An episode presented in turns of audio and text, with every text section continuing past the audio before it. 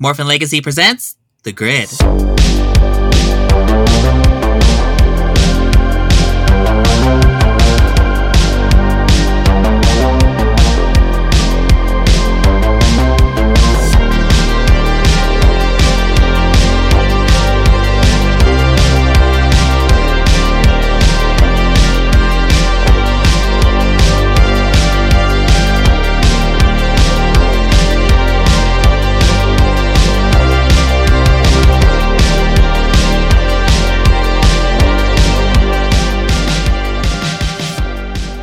Howdy, Ranger Nation. This is Shattery22, Vice President of MorphinLegacy.com. Welcome you to another grid ranking where we'll be ranking our top five best and worst canon romances, aka our straightest episode ever. homophobic. I hate it. We had to limit it to canon romances because if we didn't, it would be super chaotic. Half the list would be just, oh my god, they looked at each other. That means they're in love. I'm not that kind of fucking shipper. Thank you very much. Joining me in this grid ranking is Austin Hello. and Amber. Oh, hello. So, how this will work is that we'll each take a turn and reveal our picks in descending order and repeat until all our picks are revealed. We'll talk about our top five best picks first, and then we'll move on to our top five worst. So, let's start with my fifth best romance, which is Mara and Dustin from Power Rangers Ninja Storm. Thanks for the energy boost, girlfriend. Our plan worked like a charm. You can thank the dumb dumb ranger for that. You lied to me. Well, duh. Dustin was the only one who trusted you, who saw any good in you, and this is how you pay him back? That's low, even for you. Hey, it's not my fault he's dumber than me. Alrighty, so Mara and Dustin, oh my gosh, they're both the goofballs of their respective teams, so it kind of made sense to put those two together because they're both the dum dums and they know it. They're the bimbos. They do not have very many brain cells between them. I think they share one brain cell. So the basis of this ship is that Mara has had it officially with being evil, and then for some reason she's walking in a motocross place where they all motocross, and then Dustin's like, "What's that girl doing over there in the bad wig?" So he saves her. So she's like, "Okay, maybe I should turn over new leaf." But gasp! It was all a trick to power up her friend. Because let's be real, they weren't gonna make Mara good that early. I knew that from the get. Teenage you was not fooled by that. I know the show, they're not going to break the status quo that early on. But it, she really made you believe that she was going to turn over a new leaf with that acting. I know. I cried. I know, and it made you feel so bad for Dustin too because she's like, oh, he's such a dumb dumb. He fell for it. And then you see Dustin crying, and I'm like, oh, my heart. I legit ass cried, and I was a whole ass teenager when that came out. It was so sweet. As a Dustin fan, I felt for him because everybody treated him like crap. Oh, yeah, everyone thought he was the dumb dumb, and it's like, oh, he, she doesn't treat me like a dumb dumb, and then she starts calling me a dumb dum. Take a shot every time Ray says dumb dumb. You're already drunk. But all is not lost because after the episode ends and everyone's like congratulating Mara for being a bitch to Dustin, like, congrats, Mara, you are Good really for are a bitch. Good for you. Good for you. Really good. Very good. They kind of see that she does kind of feel bad, so she might have a little thing for Dustin's for realsies. Well, Mara, I must say I'm impressed. You may have failed, but at least you did it with style. Did you see the look on the Yellow Ranger's face when she called him a dum dum? the way you gained his trust and then cut him down. yeah. What a performance. Bravo. Yeah. Yeah. Yeah, I sure got him good. Wait a minute. You like him. You really, really like him. That is a lie. I'm evil through and through. And don't you forget it. But then we learn in the finale she actually does. Hey, cousin, you know the Yellow Ranger? I was just wondering, is he still mad at me? Because I think he's really cute, and I think we Can we talk about this later? So my negative nugget for Mara and Dustin is they really don't focus on the relationship that much. It's literally only in All About Evil in the finale. I kind of feel like them getting more than two episodes of focus, it's just too powerful. It's too powerful. The Ultrazord's gonna blow. Alrighty, that's my number five pick. Austin, what is your number five pick? My number five pick is Izzy and Fern. Wait up, Liz. Oh, sorry, I gotta scram. My girlfriend's following me everywhere. Wait, that's you. Awkward. Yes, our only gay canon relationship. I really do like Izzy and Fern. They're really cute. They've had a lot of sweet moments, and uh, Izzy's coming out scene where she just held Fern's hand was so natural and casual and honestly handled extremely well. I uh, want to see more scenes of them. We've had a few scenes. There was the scene with the coming out episode, essentially, and then what episode was that with the Crossed wires. quizzing and they have a scene at the beginning and the end. We just haven't had enough time to spend with them yet. They're there, they're a good taste. They just need to marinate a little bit more. That's why they only made number five. They're only two episodes worth of content, so But that's my negative nugget. Not enough time with them yet. I hope we get to see Fern more in season two. And maybe a good episode kind of drama would be them maybe being on the rocks, but then reaffirming their love for each other at the end of the episode. Or maybe what the episode they usually do when Ranger dates a civilian. He's too busy doing Ranger stuff. Well, where are you always going away at random times? Yes. That's a good trope. Yeah, that's a usual trope for Ranger romance when one of them's a civilian. I wouldn't mind to see that. Alrighty, Amber, what's your number five? My number five is Lucas hair gel. Hey, Lucas. Ah, you think you used enough hair gel? Give me that. Ah. That is a canon ship. I don't care what the fuck you say. They're the OTP for the ages. They have more chemistry than most Mighty Morphin couples. Billy Cestria. And also, hair gel just kind of makes Lucas a better man. And honestly, Homeboy needs that. I don't really have any negatives other than the fact that hair gel is not an actual human. I wish a man would look at me the way that Lucas looks at hair gel. Honestly and truly, Honestly, a negative nugget could be that hair gel isn't really good for your hair, so that might be doing some bad stuff to their hair in the future. if you wash it out, it's fine for your hair. And I'm sure there's some hair gel that's actually healthy for your hair. Well, in 2001, that kind of hair gel? No. They still make that kind of hair gel that sells just fine. I know his hair felt like cement. It just when you touch it, it sounds like a piece of crinkle paper. We had a discussion about this and we let Amber have this because she made a good argument. We limited it to straighties. And I can't be held back by that. I'm too chaotic bisexual. Like, just, I can't. Now that the canon ship is Nadir and Joe from Hyperforce, Lucas got to go be with somebody. Do not get me started. We will circle back to that. Alrighty, so on to my number four, which is Dillon and Summer from Power Rangers RPM. Dillon, no. If we don't get out of here now, You're right. You need to go now. I'm not leaving here without you. Why are you always trying to save me? Because you're worth saving.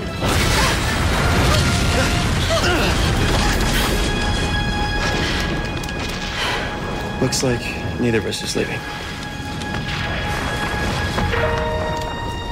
The taste isn't there, mama. Because Dillon and Ziggy are the superior ship, in your opinion? I mean, have you watched the show? I know, but this is the canon ship! But I can say I think that they have the chemistry of a sack of potatoes. Am I wrong? I put it at number four on my list. They start off with hot tension. Dillon's arrested for being in hybrid, but Summer sees that Dylan could be a good operator for the Ranger Series operator Black Powers, so she talks to him and she eventually talks him into it. Their dynamic starts off with snarky with each other, so it's a little bit like a straight Charlie. Do not even compare. Miss Mav, do not even. We're not going there. Y'all are just heterophobes. That's what it is. And, and what? And, and what? You're the one that wanted it to be limited to canon romances, Austin. So don't try me. Don't out me like that. That's homophobic.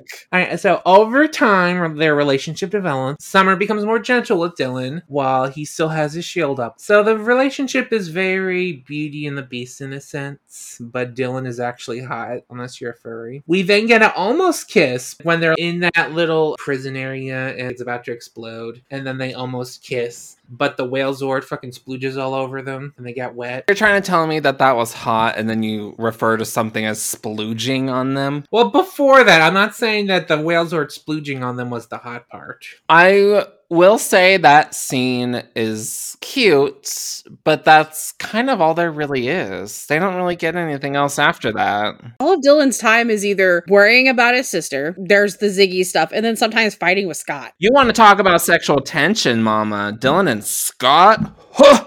Huh! Again, that could have been on the list, but you're like canon romances only. I did. And this is why. I mean, they do go on that little road trip after they save the day. That's because they want to put in a nice little hetero bow on it. I would have liked them more if they did more with them. I'll say that. I'm not completely against a hetero ship. It's just when they don't do anything and they get rewarded. It needs to have flavor. Alrighty, so negative nuggets. For some reason, early on, they attempted a love triangle scenario with Scott, Summer, and Dillon. And even they were aware that it wasn't working, so they just wrapped it up in one episode. Even though there was a scene dedicated to them. I wouldn't mind seeing an actually well done love triangle in Power Rangers. If there were two Rangers that are best friends that both have a crush on a girl, that would be good. But we've seen that When? constantly. Literally just watched an episode where Rangers that were best friends have a love triangle over a villain girl. I mean an actual romance love triangle. A legit love triangle where it's not one sided and it's their obvious choice. But the thing is, I just hate love triangles because they're so overdone. Polyamory exists. Alright, so that was my number four. So, Austin, what is your number four? My number four is better than Dillon and Summer. It is Tyler and Shelby. Oh my god, me too! What are you doing? We need to go! I have to find the red energem. It's the only way to stop Sledge. I'll come with you. No! The others need the Plesiozord and all the Ranger strength we can find. But you can't do it alone! I don't want to do it alone. But I have to, and we both know it. Tyler! Tyler! This is an example of a romance on the show that has really good buildup and pretty good payoff. They have so many cute moments, like their picnic and wishing for a hero that just goes wrong. I don't know. They just have so many moments in between where they're looking at each other all cute and blushy. And Ugh. this is a heterosexual ship I will die for. I will die for one heterosexual couple One deserves rights. and this is the one. Aside from cute moments too, they also have some really dramatic moments, like the season one finale where they're on the ship and Shelby's like, Tyler. That's drama. That is drama. They sell this acting, they sell the pairing, they really make you care about these two characters, and I loved every second. Do you have any negative nuggets? They didn't kiss. That's valid. I don't have any issues with any of their scenes, any of their arcs, nothing. Why didn't they kiss? That's it. They should have kissed in the finale. Amber, do you have anything else to say since that was your number four? Yeah, my notes are they are the most adorable red pink. I'm sorry, Wes and Jen. I love you, but you were a little too dramatic. Tyler Shelby is the best. It's most fulfilling for me because they actually kind of got their ending and got to be together. Yeah, it's not as angsty as Wes and Jen were. Wes and Jen is great. They're really dramatic. I love the drama. But Tyler and Shelby, I like because they're just adorable. I root for them. The actors have fucking disgusting good chemistry. I would have been surprised if they weren't dating at some point. Brennan was married when Dino Charge was filming, so This point could be a negative, but it also could be a positive. I kind of like that Tyler and Shelby kind of both got a little bit jealous if someone tried to get all up ons. Tyler got super jealous of Ivan because he thought, and then Shelby, of course, was kind of a little bit jelly too. I don't think Tyler ever macked on another woman before. No, I think that's why she did the princess thing. Wasn't it Kendall gonna do, do the princess thing? And she's like, no, no, I'll do it. No way.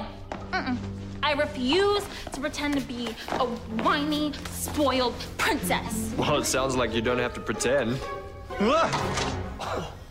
Uh, but Shelby, you have to. Yeah, uh, how else are we gonna lure Fury in close enough to get the Terra Charger back? hmm That's fine. I'll do it. Thank you.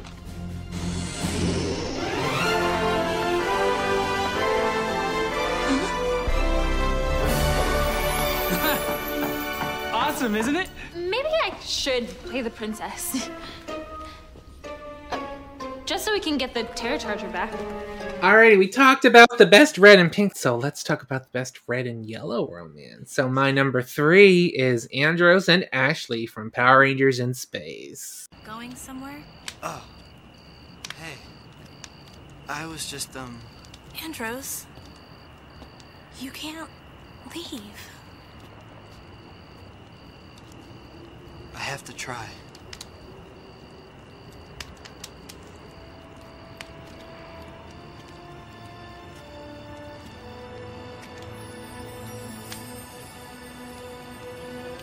Look. If I don't see you again. I will see you again.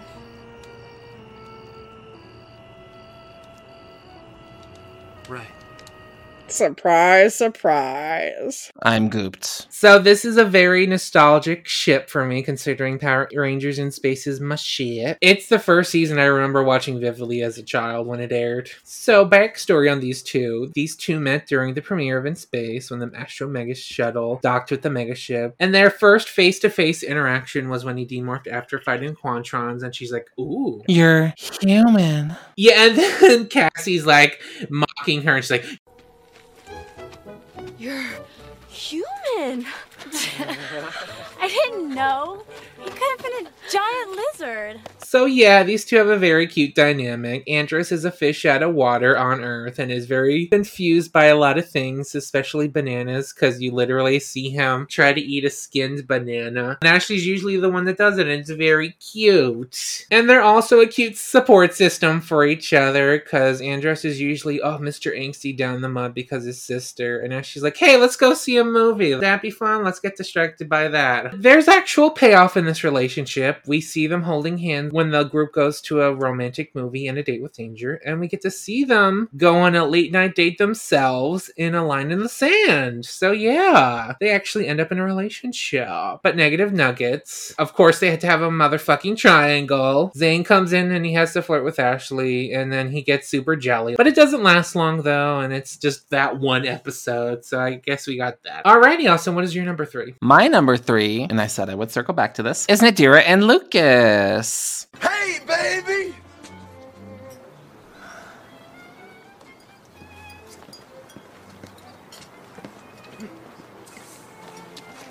What's up? You're late. Yeah, well, I had to nap. All right, eat. What's that smell?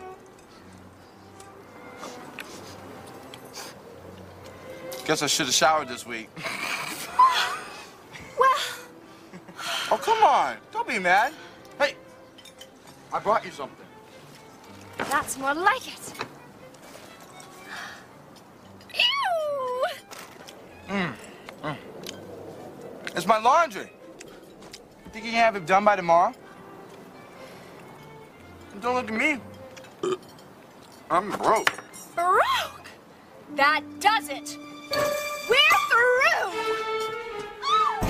Hey, does that mean you're not doing my laundry? Actually, Nadira and Joe end up together in Hyperforce. I will get to that. Let me start with the good. Nadira's dream date, period. It is so good. It is so fun and goofy. That is the exact kind of content I always want out of Power Rangers. Not only being like a fun, goofy episode, it gives me a villain ranger romance, and I always love those, like Astronema and Zhane. And showing them in Wild Force also that they're still kind of linked is cute too. It's revisited, even though Max, for some reason, has his scene before that. I'm like, girl, Max is with Danny. What the fuck? And yeah, okay, let's get into it because I have more of a rant about this. The negative Hyperforce retconning this romance just so they can pair Nadira with their stupid ass OC. I'm sorry, Yoshi. I love you, but this fucking shit. I do not care if it's Yoshi. I do not care how any listeners or whoever will find this loves Joe with Nadira. It is not canon. Hyperforce is a fucking RPG that they improvised. It is not canon. Enjoy Hyperforce. You do you. But the fact that Hyperforce came in here and fucked up canon couples and all this other shit just to be like, oh, we're in a silly, goofy mood. We're just messing around. No, that is bullshit. And I think that pisses me off more. Because don't they also time travel and fuck up Countdown? They literally destroyed Dark Spectre during the United Alliance of Evil conference in the premiere episode of In Space, and then the villain of Hyperforce steals Zordon, so he's not destroyed. So yeah, it pretty much fucks up the timeline. So it being canon kind of fucks up everything in the Power Rangers universe. It could be its own universe, it could be its own canon, but putting this in the main dimension just fucks everything up. Dino Charge can be its own universe, so can Hyperforce. Going further into negative about this, this in Sins of the Future, the graphic novel, it is basically Hyperforce canon to where Nadira and Joe are a thing. And then they mention the Hyperforce project. It's kind of a prequel to Hyperforce. And Alpha 54 shows up too. And I will absolutely circle back to that graphic novel in my next pick. All right, Amber, what is your number three? My number three is something we've talked about already, but I have a couple little baby points, but they're similar. It's Izzy and Fern because we love canon lesbians in this podcast. It is our one gay canon romance. We have to take our nuggets where we can get them, but it also helps that they feel really realistic and organic. I would love if a gay romance is just the focus because that would be a nice change. I like that they're not a spectacle. I mean, there was that one scene with Amelia where she was like, oh, look at them, but it's not like them doing that every two seconds. They were doing something cute around them, so I felt that was an okay place for her to make a comment about it. I think it was just the reveal of them being in a relationship instead of them just being in a relationship and all the straighties around them being like, oh, yay. I love that it wasn't just a whole story of, oh, Izzy kind of likes this girl, but they're not together. You don't find out that she is a lesbian until they're like, yeah, this is my girlfriend. We're like, oh, this happened off screen. Okay. They didn't 11 hour it like they could have. Yeah, and it's very blatant. It's like, no, this is my girlfriend. Kiss on the cheek. Thank you. Mwah. I know we're probably never going to get a regular kiss, but we can't even get that with the heteros, so I'm fine. It's equal opportunity. I'm not going to complain that the gays can't kiss because the straights can't kiss in this show. If no one kisses, that's fine. I would rather nobody kiss than only one side get to kiss, unless they were the gays. I think that they are really cute. I think they have really good chemistry. Kind of also what Austin was mentioning is I do kind of hope Fern learns that Izzy's a ranger because, you know, they had that little beat with Chase and Kaylee. I think that was really well done. So I think a similar kind of situation would be really cute. Or if there was another ranger to be had, it could be Fern. I know there's not, but I'm just saying that would be really cute. What would be cool is if uh, there's a scene similar to how Dr. Kana learns that Ollie's the Blue Ranger where they demorph. Fern takes a stand. Maybe the finale, all the allies and friends and family members could help in the final battle against whatever the final bad is going to be. I just would like to see her become more of a full fledged ally so they can get more screen time. And then I think the only negative that I have is that the series is still airing and we don't have anything else. I do hope that this is just the beginning. Give us one every season. There's no excuse now. You opened up your can of worms, Hasbro. Now you got to give us one every If season. you had to force that hetero stuff down my throat, I better have some homos too. Got to make up for 27 seasons of these straight relationships you're throwing at us. So, my number two is Tyler and Shelby. I was kind of surprised y'all left Tyler and Shelby so low on your list. Mine's number two, bitch. My top two are pretty big. I had other feelings. So, Tyler and Shelby are an example of doing something the Sentai gives you and cranking it up to 11. Because in the Sentai, Tyler and Shelby's Sentai counterparts, Daigo and Amy, get together in the end, and I mean in the end. Literally the finale.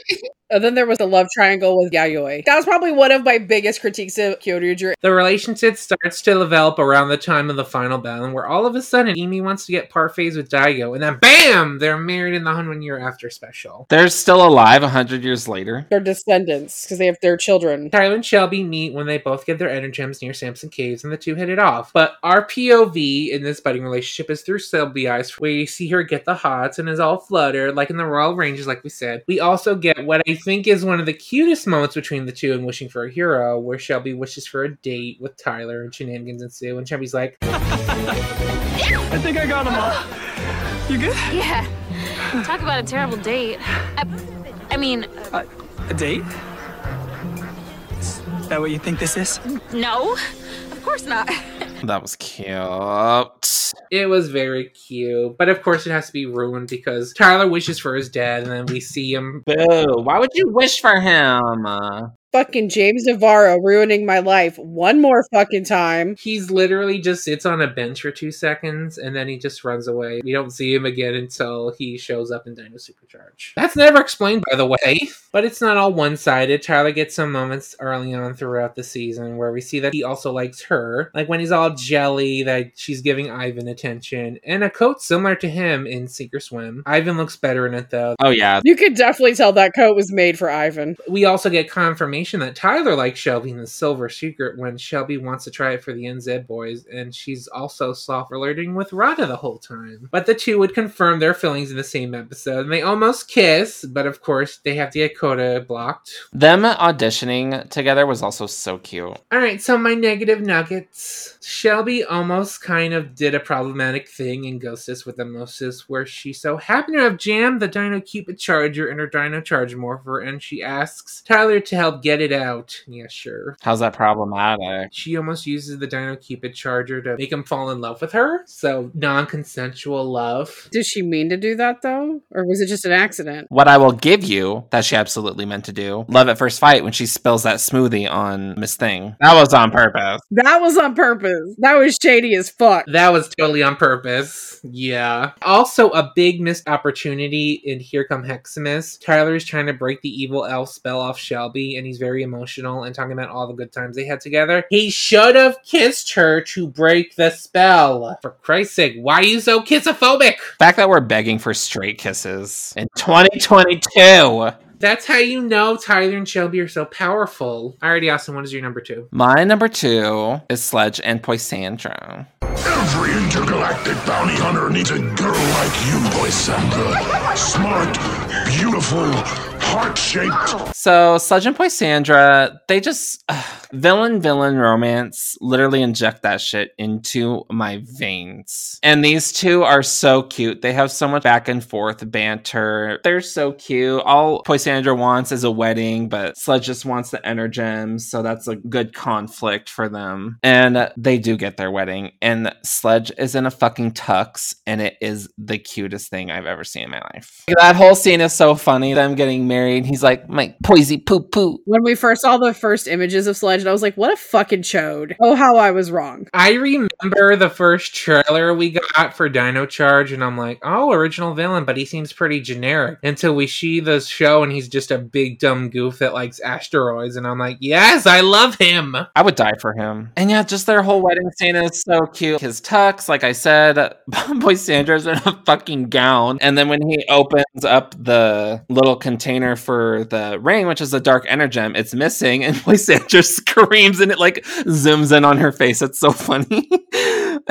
She's like, oh! And not to mention, their love is so strong that Sledge had a gay BFF made for Poisandra. He made Curio to distract her because he wanted to get the energems. It was still out of love. I would love for Sledge and Poisandra to come back in Dino Fury. Bring them back, have them blow up via bomb, and have them say, it's a bomb. Every season, I don't care. Don't even listen to the fandom, just do it. I do have a whittle negative nugget, though. Just a whittle one. It's a willow nugget. It's not a big nugget, it's a willow nugget.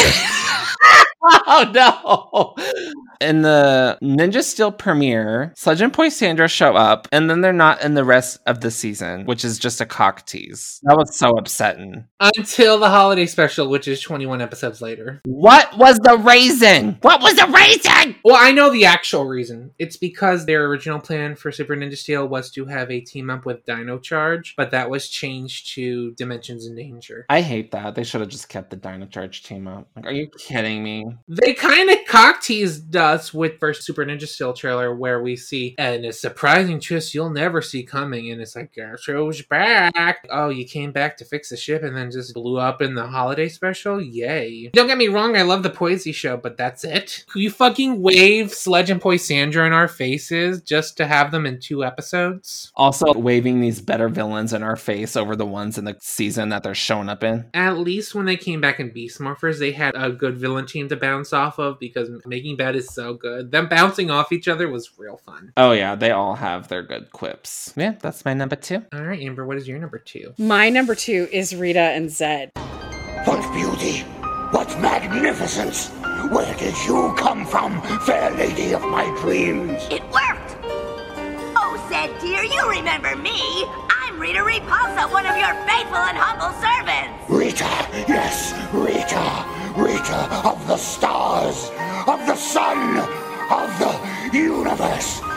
been seeking you for so long. I love you, fair creature. Say you'll be my wife. Okay. Oh, only two? My number one will be perfectly understandable once we get to that. They're iconic. They're the dream team. And really, kind of what made them really go to number two for me was the fact that Rita did have to use a love potion. Yeah. I feel like they grow to actually kind of like each other. That is confirmed in the episode of the Potion Ocean from season three. Zedd gets an antidote to the love potion, and it's revealed that he does really love Rita. My lord! Rita tricked you into marriage with a love potion! No, Goldie, no! Mister! Give him the antidote! Hulda, have you lost your mind? This little witch is the best thing that ever happened to me! my, my lord! Your marriage is a sham. She deceived you. She's a wolf in sheep's clothing. Enough, Goldar. Apologize. But it's true. Why should I? Do it. All right. I'm sorry, Your Heinousness. You know, maybe old Zedd really does love Rita.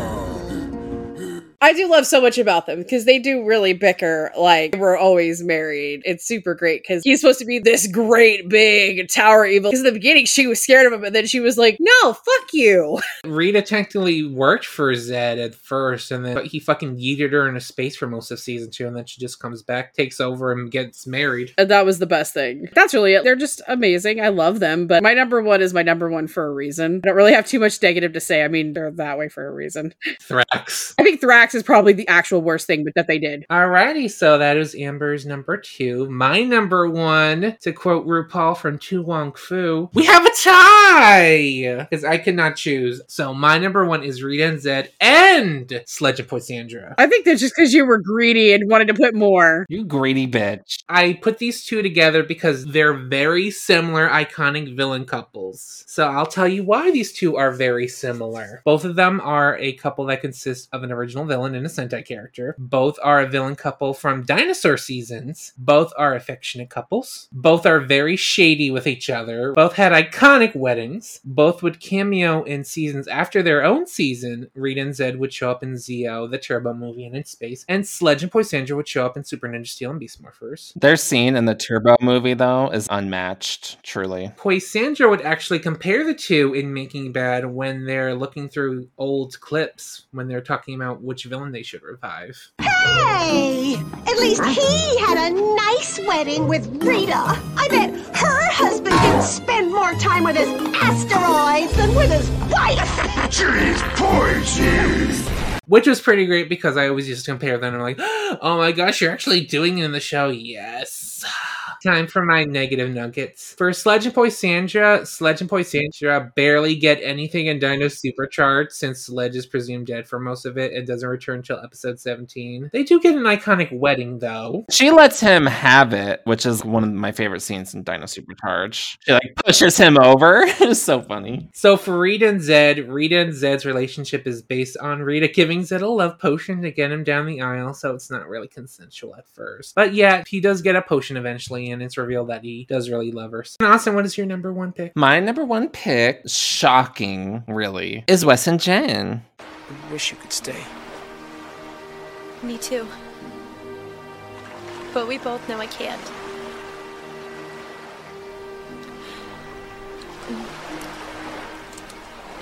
I want you to have this, Wes. Don't ever forget me. Never could.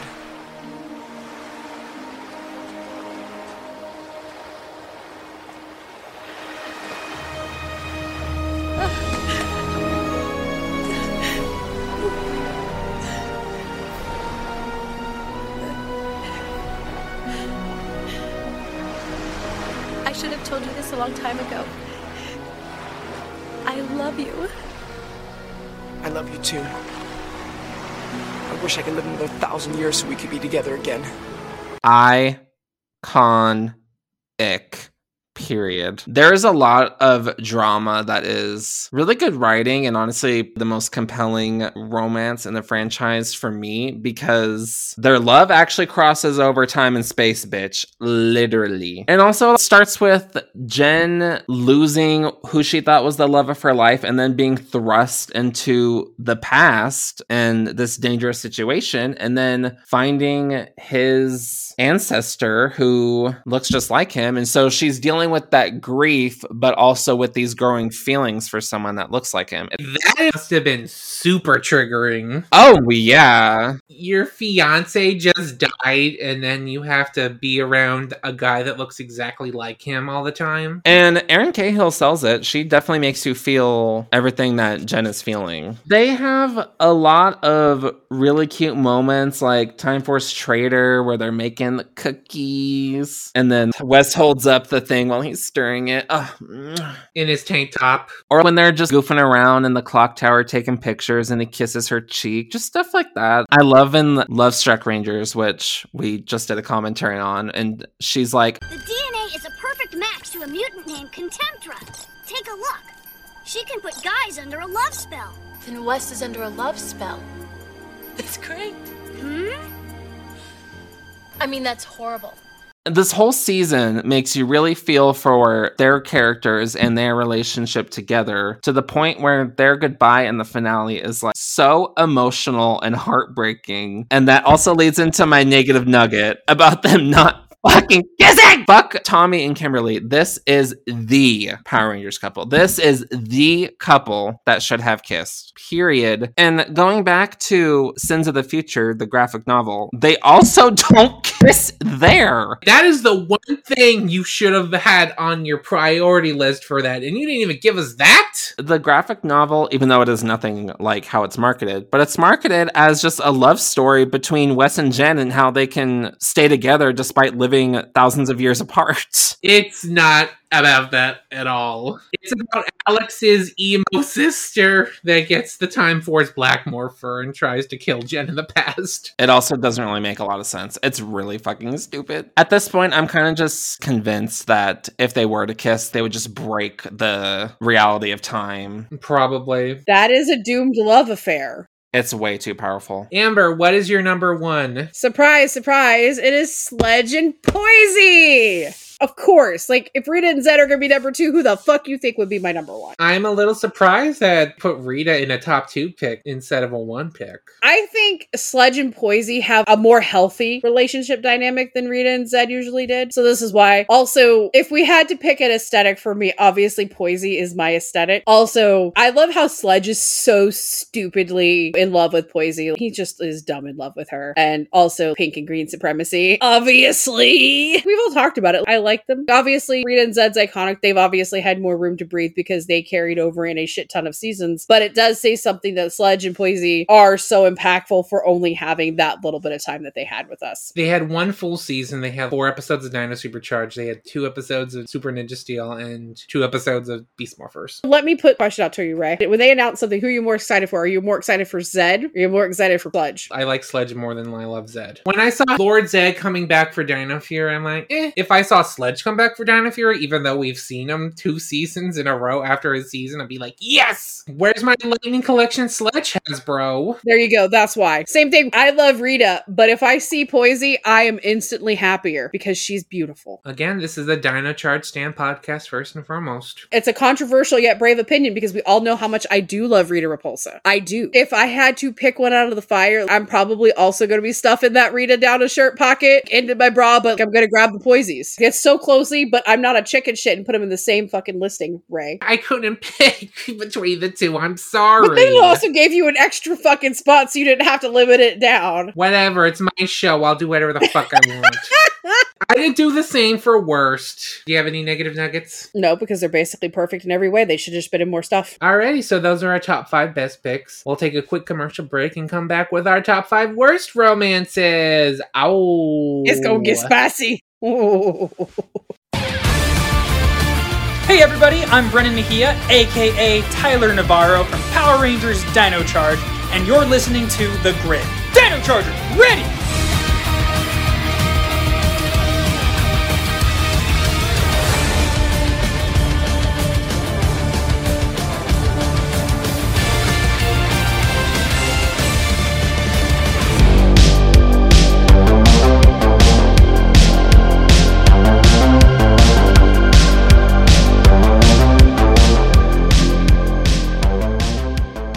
And we're back with the worst. Because let's be real, this is what you've been waiting for. You don't give a fuck about what we think is the best. You really want to know the tea about what we think is shit. So I will go first with my fifth worst romance, which is Mike and Emily from Power Rangers Samurai. What about you, Emily?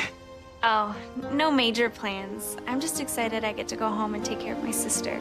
There's no other place I'd rather be than home with family. Mike? Tell him where you're going. Kinda thought I'd go with Emily.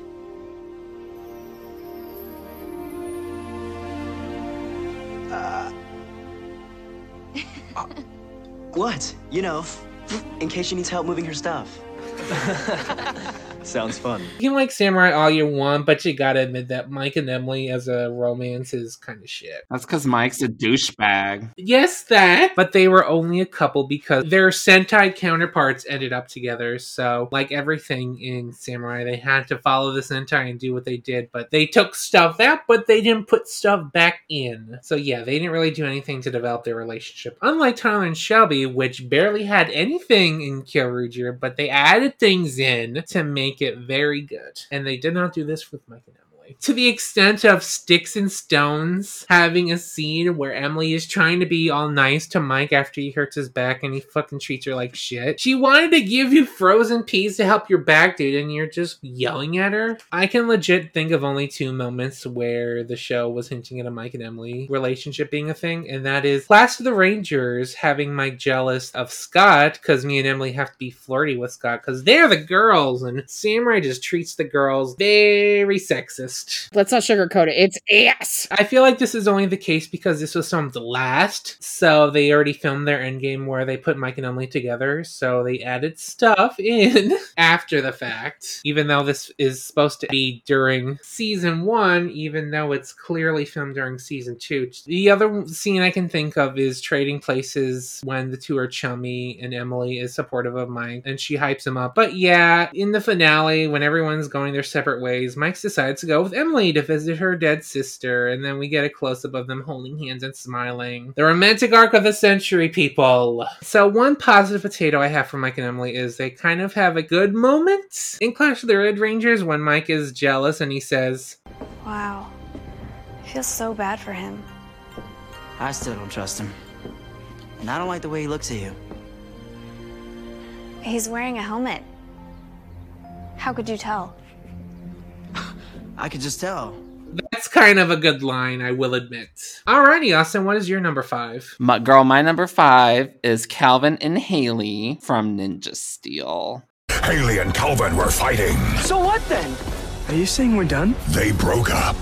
Fine then. Soon, Haley regretted it. Can either of you tell me who these characters are outside of them being a couple?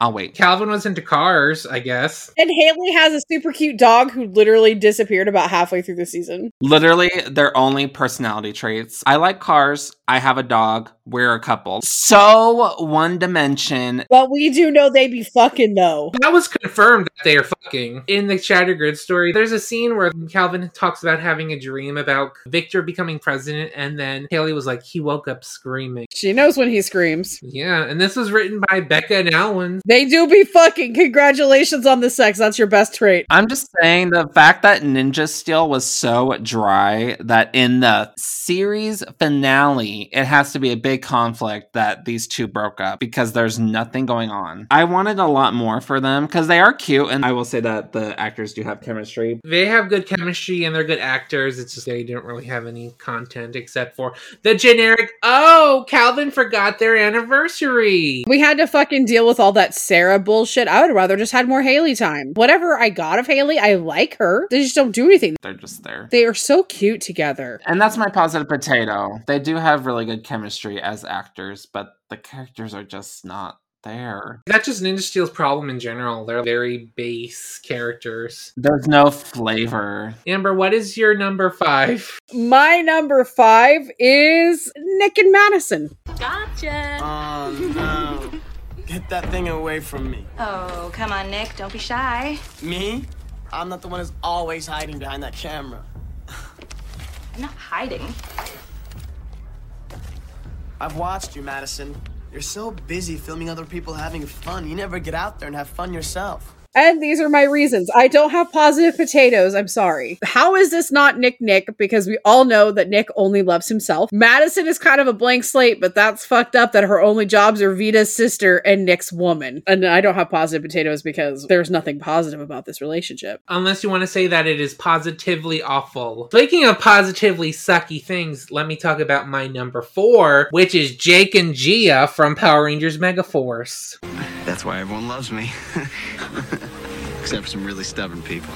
Aka probably one of the most problematic relationships in the franchise. Because let's talk about how these two are introduced. So, Jake and Gia's relationship starts off with Jake literally looking into the hallway at Gia, and we just see a close up of her ass. Just set the tone for the whole fucking season, to be honest. And then later on, he literally calls her difficult because she won't give him the time of day. Are you kidding me? And then he gets rewarded. Also, we talked about how it's sex it is. Let's talk about how creepy it is. So Gia, for the most part, is shown not to be interested in Jake for pretty much all of Megaforce and Super Megaforce, but that won't stop Jake. Gia pretty much says thanks, not interested, but Jake keeps on doing it, and it's portrayed of her trying to be hard to get. What's even worse is that Gia kisses Jake on the cheek in Legendary Battle for no reason. That came out of nowhere. Just like, oh, the season's over. I guess we gotta have Jake and Gia together, even though we didn't really do anything to get those two together. Maybe if we got development for Jake where he sees that he's being a creep and he softens up and acts less creepy around Gia, and Gia sees that and appreciates it, and the two eventually do get closer together. But no. I will give him the one credit. He's better than Mike. Mike is awful. He's one of the worst Green Rangers. So I guess I'll talk about my positive potato. Thank God they changed the body swap from what they did in Go Kaiger because there's a green and yellow swap in that episode. So if they followed that to the T, we would have gotten a creepy Jake scene where he's in Gia's body and he says, "I get to look at myself naked." That would be a funny thing with Tyler and Shelby, but not with Jake and Gia. Alrighty, so that was my number four. Austin, what is your number four? My number four, and uh, I'll say this is pretty low on my list, and I feel like it's going to be higher on other people's, is Nate and Zoe. Wait, I have another idea.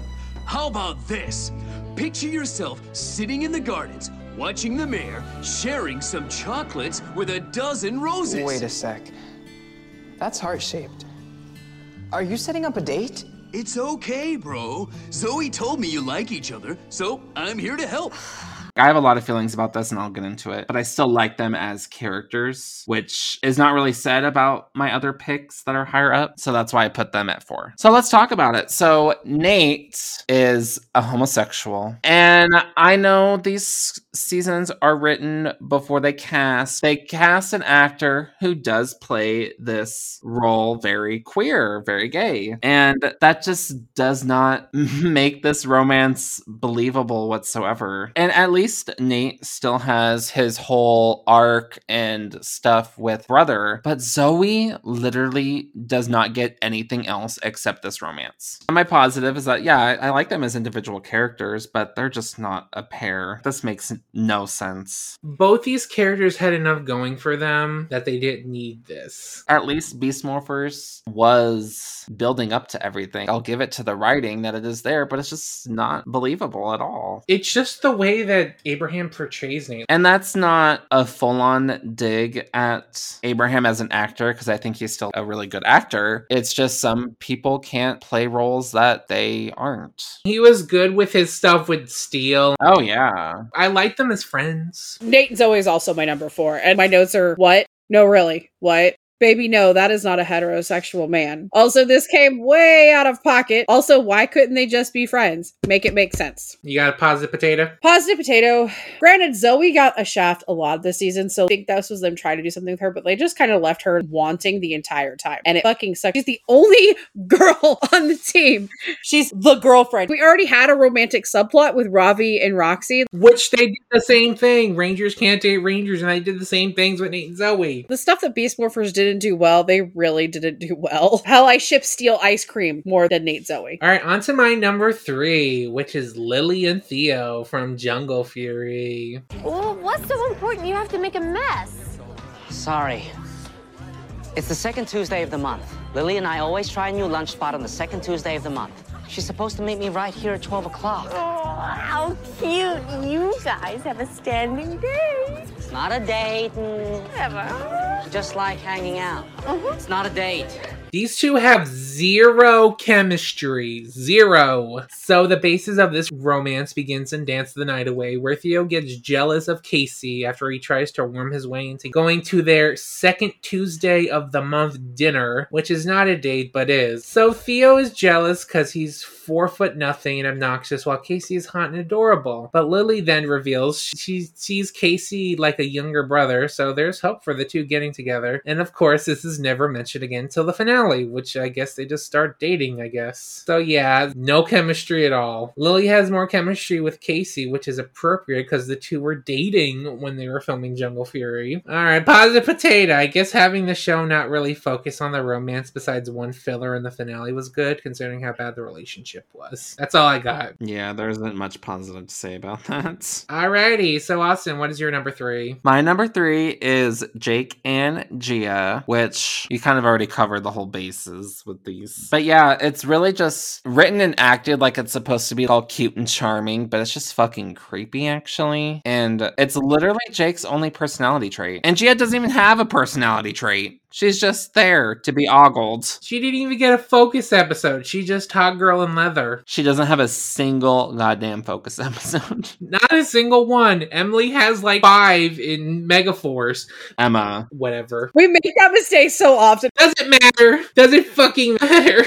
They really did say copy paste. They gave us Mia to Gia and Emily to Emma. Sorry I confused them. I'm surprised the show didn't confuse them. But yeah, Emma got like five focus episodes in Megaforce because they decided to make a 50 episode Sentai 20 episodes. So they picked and choosed episodes and they ended up being a lot of pink focus episodes. And then I guess they did the same for Super Megaforce too because they didn't adapt any of the Yellow Ranger focused episodes in those seasons. The most focus that Gia gets is United We Stand. and it's a shared focus episode, so it really doesn't count. I do really like that episode though. That's my positive potato. Because I don't have any others. That's not really a positive. Yes, it is, because Jake has to rub monster feet. Some people dig it. They pay money for that. Alrighty, Amber, what is your number three? Mike, Emily. My two points are Mike is a piece of shit who treats Emily like garbage. Emily, honey, I know the lights are on and no one is home, but you deserve someone better than this man, baby. Am I wrong? Someone's got to be real with her because she's not going to understand nuances and subtleties. Emily is a lot like my two girl cats. They are very stupid. I love them, but there is nothing on going upstairs. So when they run into something, I've just got to try to protect them and put padding onto stuff. Alright, got anything else to say about Mike and Emily? I hate Mike. I hold Mike to almost the same level as James Navarro. I just fucking hate him. No shame to Hector, I'm sorry, but I fucking hate Mike.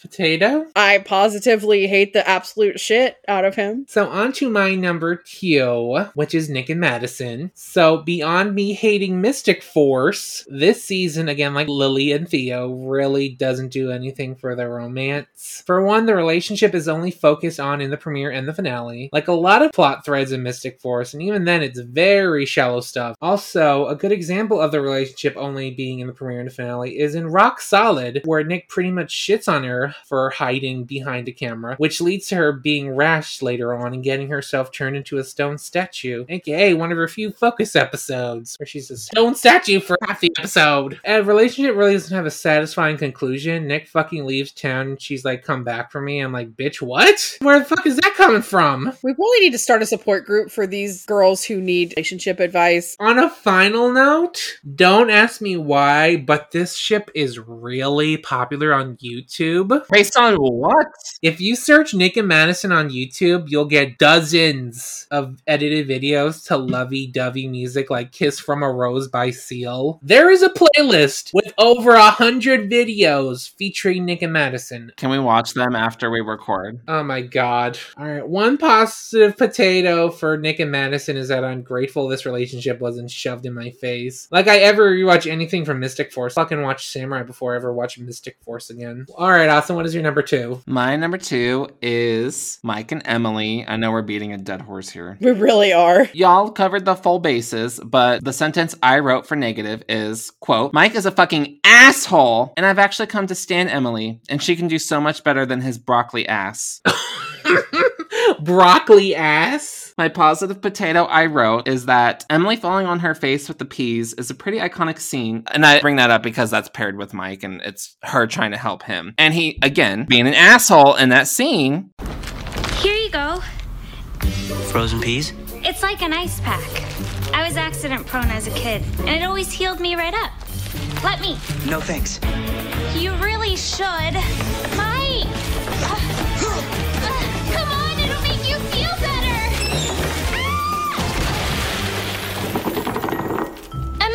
Okay? Everywhere. All right, Amber, what's your number two? My number two is another one we've kind of beat around and dead horsed about is Jake and Gia. Mine is wow wow. I mean, there's more chemistry in Lucas hair gel, and that's Lucas and a cosmeceutical. And yeah, they're hot, but I'm not that shallow. really easy thing that that could have happened would have been just them learning that they shared some interests. They listened to the same music or something like that. I don't give a fuck. Or they should have done an episode where she wasn't mad hot and he's like, no, I still like you. That would be gross. And also would have given her a fucking focus episode. Literally the best ranger of those five, and not a single focus episode was given to her in either season she was in. Positive potato. I think Gia is hot. The taste is there for him. Yeah, that's it. We've beat the dead horse. Into death. It's mush on the ground. All right, talking about beating a dead horse. My number one is Nate and Zoe. This one pissed me off for different reasons. And it's kind of hard because this is rough for me because I love these two characters, but they should not have been together. They should not have put these two in a relationship because episode three has a really cute moment between the two where Nate's talking about how he's lonely because his parents are never around. And now that the Rangers are their families. But then the next episode, we have to have Nate send Zoe flowers anonymously. I'm like, oh god, what are they doing? You turned a cute friendship into a creepy crush. But then in the iconic Sound and Fury episode, the two just so happen to bump into each other during a movie, and we learn Zoe fucking stalked Nate to find out when he went to go see this movie. Nate! Hey, Zoe! Uh, You're waiting to see Nikki Rev's new movie, Revenge of the Hydra Worm? Yeah. Me too. You like the Hydra Worm movies? Oh, amazing!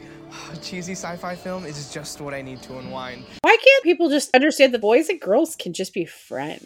You can just be platonic, you know. But thankfully for us, Megan throws a wrench into this relationship by squealing to Commander Shaw, who is against Rangers hooking up. So we get a break from that for a little bit. Thank you, Megan. That is until Secret Struggle, where the two can't help to hide their feelings anymore and wear Commander Shaw down, and the two end up dating for the rest of the season. So from this point on, most of their scenes together are cringy and romantic crap, and Zoe's character in general after this goes down the tubes. All her focus episodes after this are fucking up. Like in Finders Keepers, where she blows up Ryjack ships and puts a compliance collar on Keeper. Or in Fossil Frenzy, where she fucking melted her brother's fossil with acid when she thought it was cleaning someone, but that was kind of neat swap. Why is that right there? Why do they have the same containers? Why is it turned around? What kind of chicken shit lab are you running? But of course, she's the girl, so she was blamed. But let's be real though, we all know why we hate this ship. It's because we wanted Nate to be gay. It's not because we wanted him to be gay, it's because he is gay. He is. You cannot convince me otherwise. We're introduced to this adorable baby, and we see him being super sassy and flamey. And then all of a sudden, he's crushing on a girl. I mean, sure, on paper, this romance might be fine, but Abraham Rodriguez plays Nate very gay. Also, to just call stuff out, Austin saw themselves on the screen. Until they started chasing after a girl. Why did we even need this, though? We have a romance of the season with Ravi and Roxy, and they even do the same fucking Rangers Can't Be Rangers story arc. The same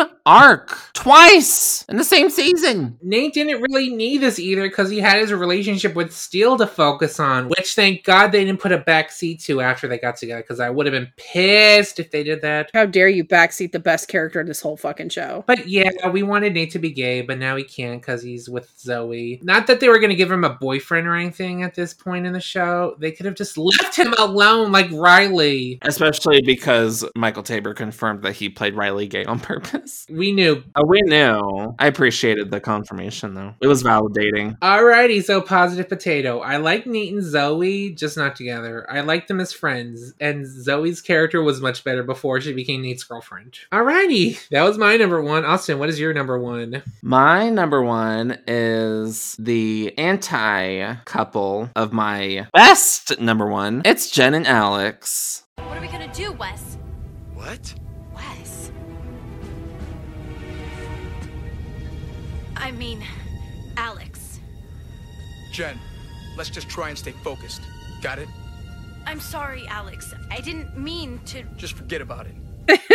Me too, bitch. My eye is twitching already. Alex is the biggest fucking asshole in the entire franchise, period. It's not even a contest. This is another problem with Sins of the Future. They kind of portrayed them changing time being the reason why Alex is such a douchebag. He was a douchebag before that, but okay. Changing the past doesn't change a personality trait like that. He could have been an asshole this whole fucking time. Changing the past does not affect the future. Literally, the scene where Hulk tries to explain time travel in Avengers Endgame gave me a fucking nosebleed. Alex kind of gaslights the audience into thinking that he's a sweet and caring person because we see him propose to her and then he dies. And then when he comes back, he's just the biggest fucking asshole. And partially because he sees that Jen is so close to Wes instead of him. To the point where Jen calls him Wes by accident in the cockpit and everything. I wonder how awkward it was though after she gave him back the engagement ring when they still had to work together. I bet you in her head she's like, I flicked my bean to your great great great great great great great great great great grandpappy. Something about Alex just rubs me the wrong way with sandpaper. I feel like he would domestically abuse someone. He does seem to have very bad anger issues. I do have a positive potato though. When Ransik killed him, he should have stayed dead. But then who would have sent them to Time Shadow? Literally anyone else. Any idiot can press a button. Another positive that I'll say is that the whole uh, Destiny arc pisses me off, but it does add drama. All right, Amber, do you have anything to say about Alex and Jen before we wrap this shit up? Since that's your number one too. Here are my notes. Alex is a fucking dick. Jen deserves better. It's pretty bad when the upgrade is so bad that you got to go back to the previous version. But that's really it. Alrighty, so that's the end of our ranking for canon romances. So, what did you think of our ranking? Did our top five best and worst romances match yours? Tweet us at the Grid PR to tell us your best and worst romances. We'll see you next week for a brand new episode of the Grid. But until then, everybody say bye. bye.